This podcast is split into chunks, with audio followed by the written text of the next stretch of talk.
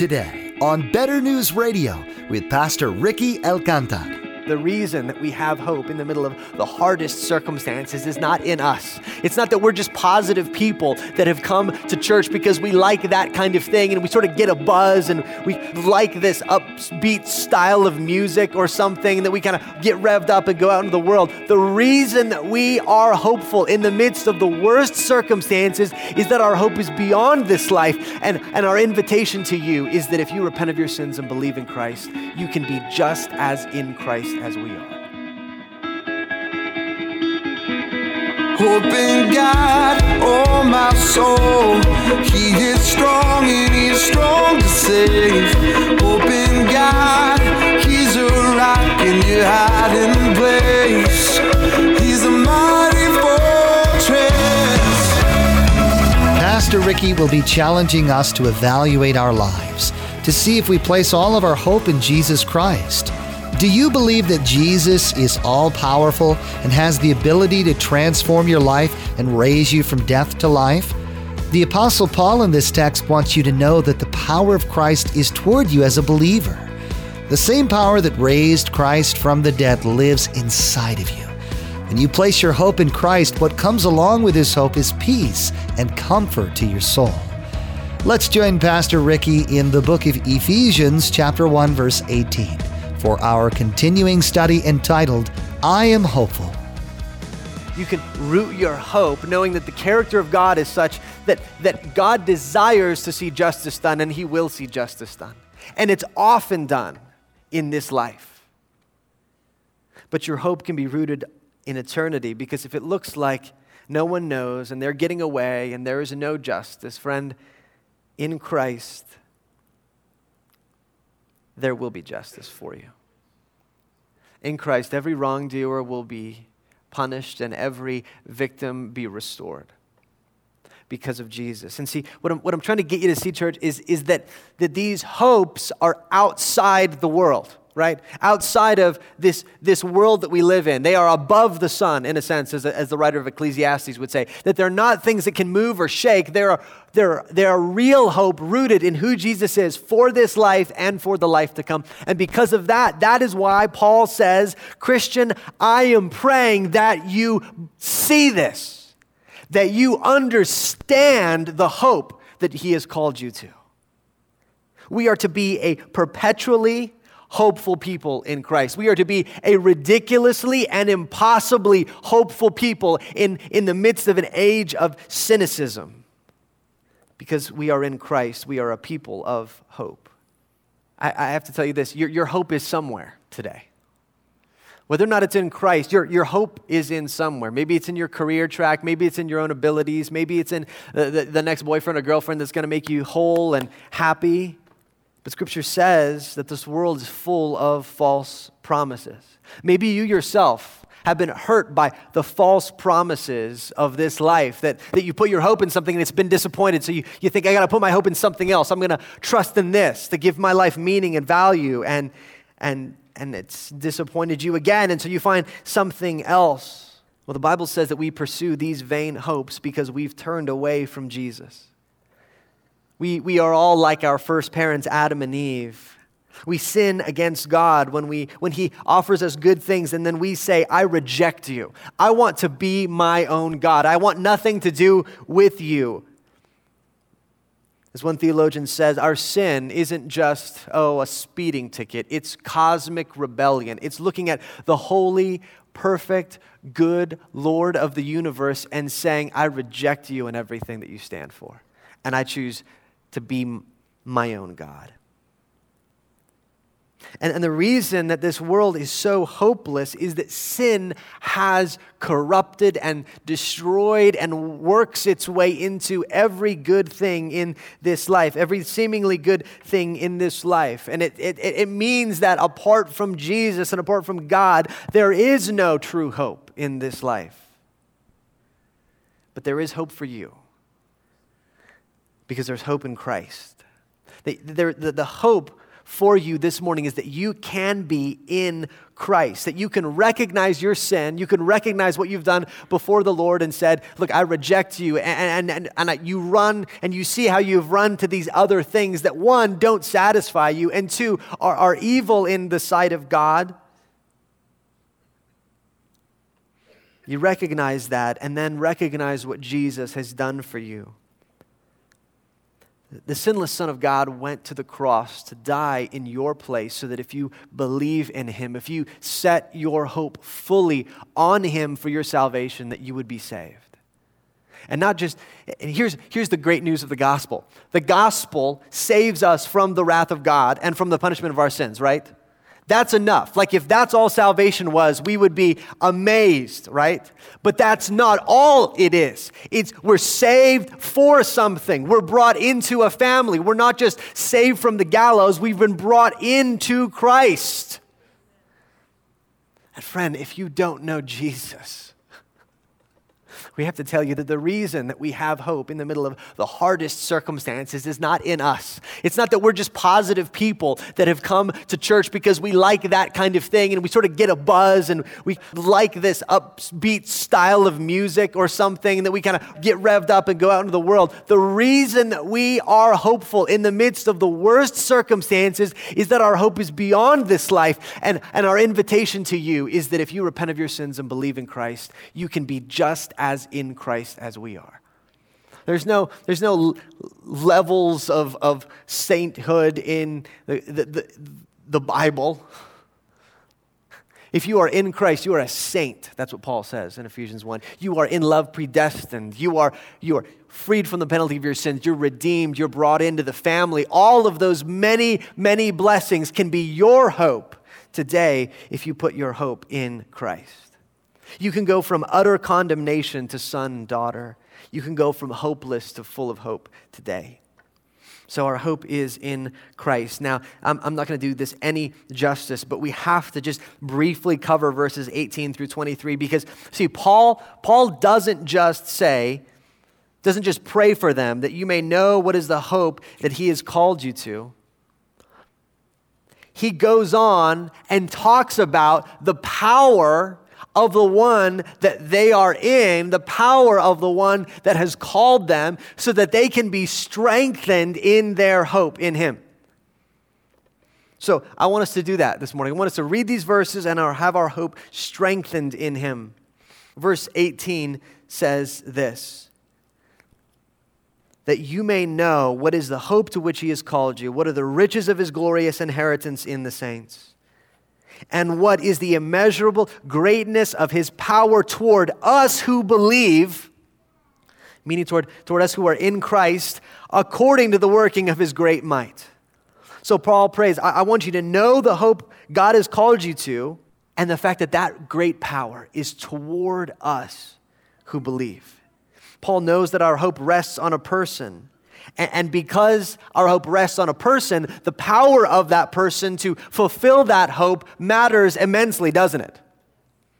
So Paul says, okay, great. Here's what I'm going to do. I'm going to tell you about the great might of the Savior that you've put your hope in. Okay? Exhibit A, according to the working of his great might his power and his great might that he worked in Christ when he raised him from the dead. So Paul says, Exhibit A in the power of the one you have your hope in is the resurrection. Okay? That's a pretty good exhibit, right? If you're trying to convince somebody, this guy's trustworthy. Why can I believe what he says? Well, he rose from the dead. Okay, that seems like, okay, well, if that guy says he's going to do something, he's probably going to do it.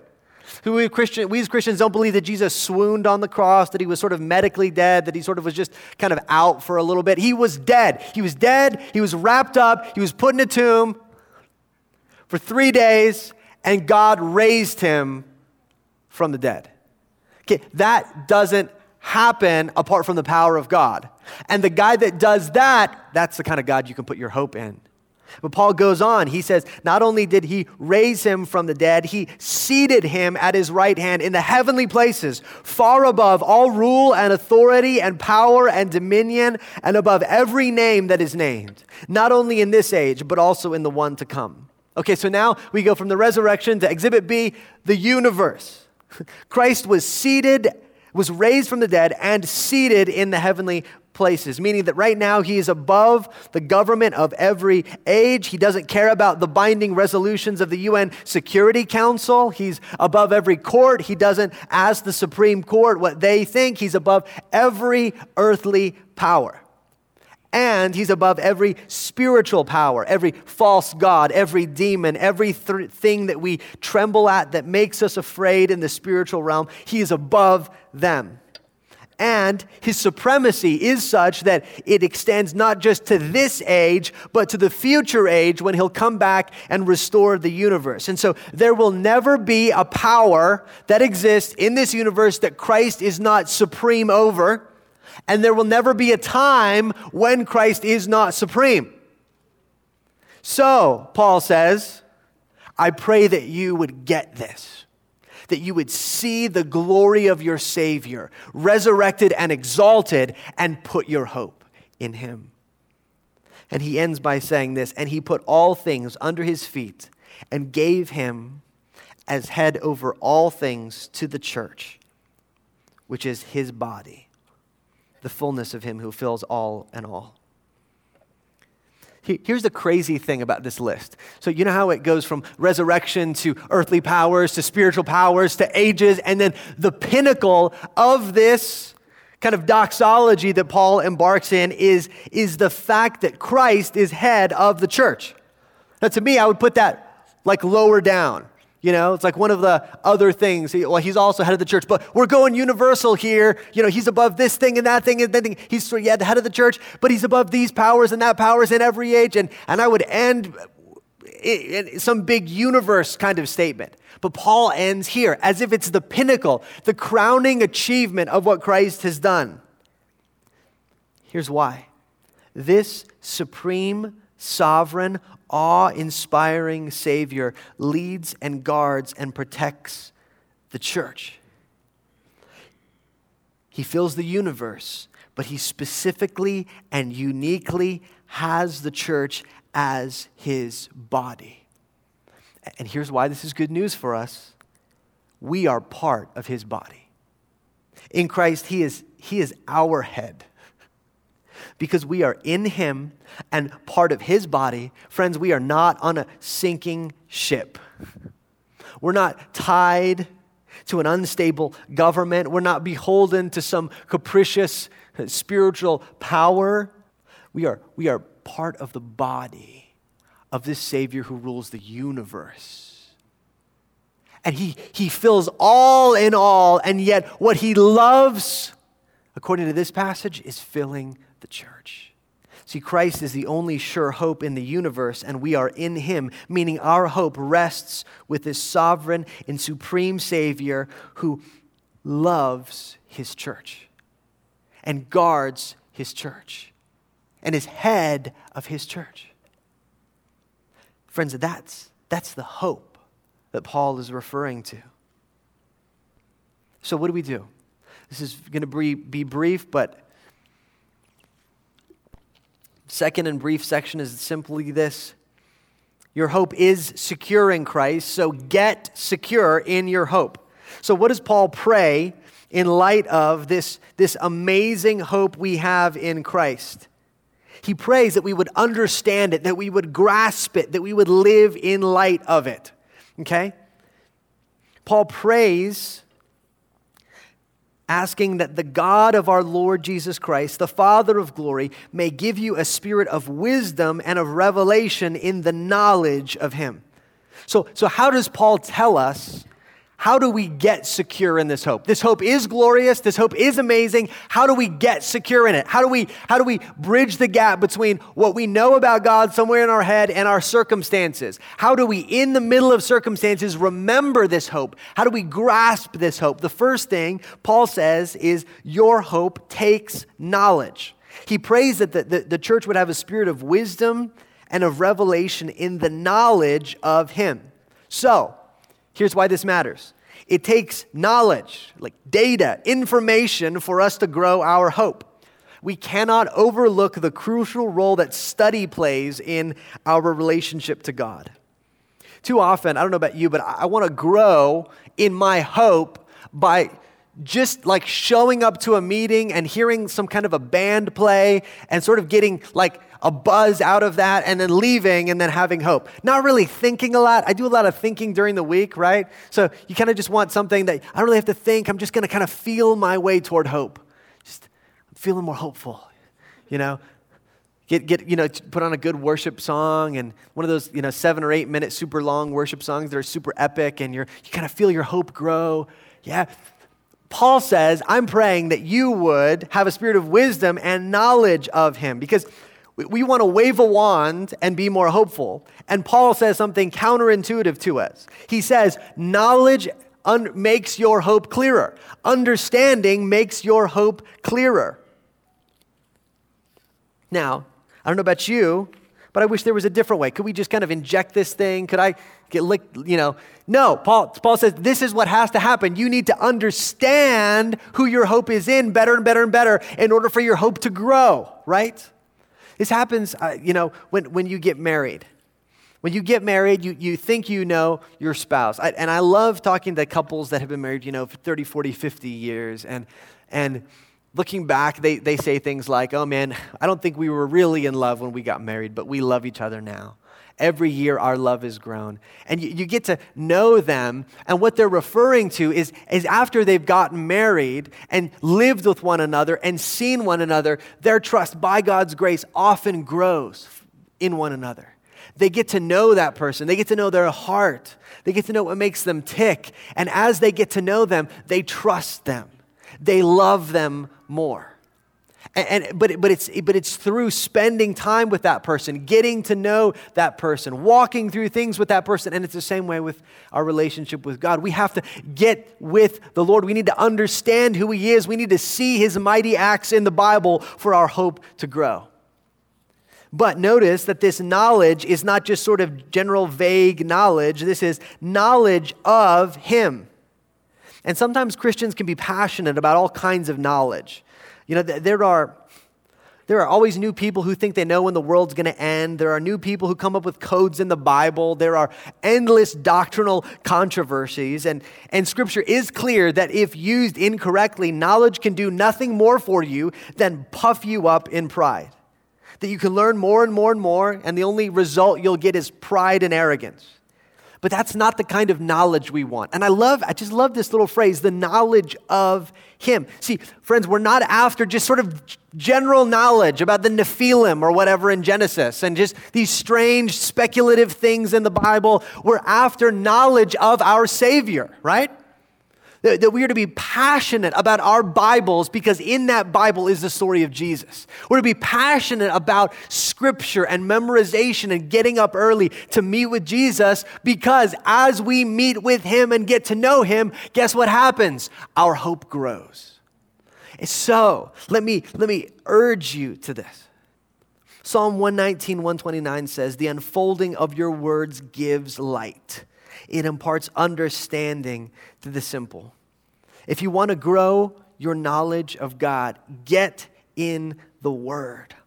As these words unfold, they will give light. They will shine light on the glorious Savior that we love.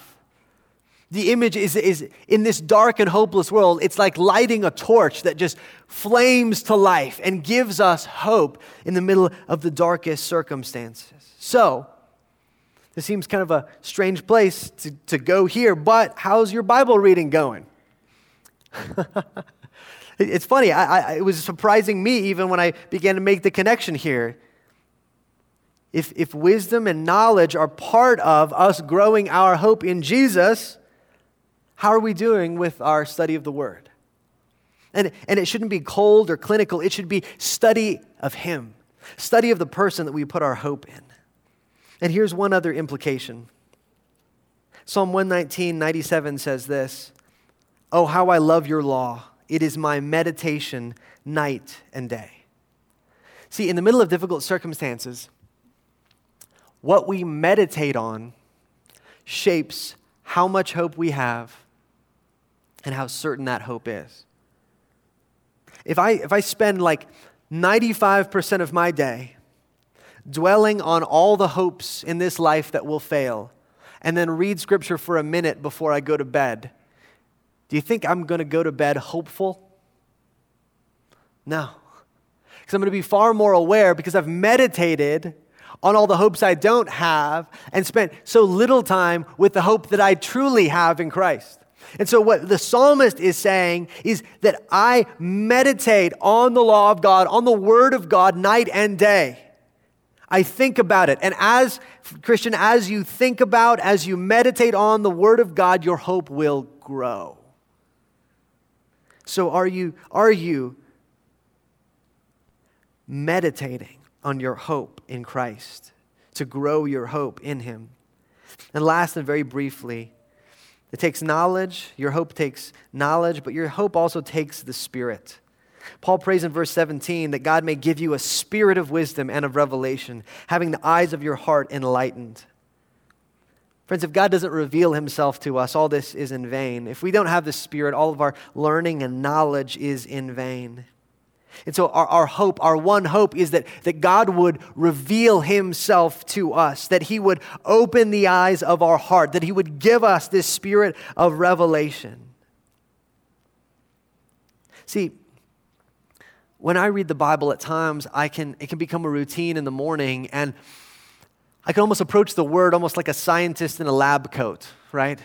You get up in the morning and you make your coffee and you put on your lab coat and you get scrubbed up and you get ready, you know, put the gloves on. You're like, all right, we're about to get into the word here. Let me, uh, oh, very interesting. And that's a participle there. And, you know, like, and, and that, that stuff is good and helpful. I'm not saying that stuff is not helpful, but sometimes that can be kind of our primary picture of it. We're just kind of, kind of sift through this data here. Hmm, hmm. But but the, the picture that, that we get from Ephesians 1 is that Paul, while he's writing to this church, is praying, I, help, I pray that you get this. It's a living, breathing relationship that, that, that is constantly asking, Lord, reveal this to me. Lord, help me see this. Lord, help me grasp this. Lord, help me to take it in. And, and the picture is almost like a kid who, who's walking into the woods with a dad that loves the outdoors. And, and the little boy is taking his dad's hand and saying, Dad, what's that? Dad, tell me about that. Now, he could go over and study the plant and dissect it and do all these experiments, and he should, you know, perhaps as a scientist, but, but, but as Christians, we want to take our dad's hand and say, Dad, tell me about that. Dad, Dad, tell me about hope. Dad, help me to understand this. Dad, I don't, I don't understand how I can have hope in the middle of a difficult circumstance. Lord, help me. Help me here. And as we take our dad's hand and as we walk through the woods and as we ask questions, we understand.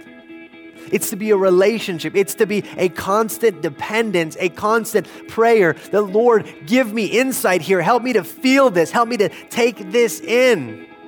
So, the application is that we are to certainly read the word, but we are to be as desperate for prayer as we are for the word. We are to do both hand in hand, asking for wisdom and knowledge, but asking for it. We've seen that our hope is secure, and we've seen that our response, in light of the security of our hope, is that we get secure in our hope. Hope in God, oh my soul.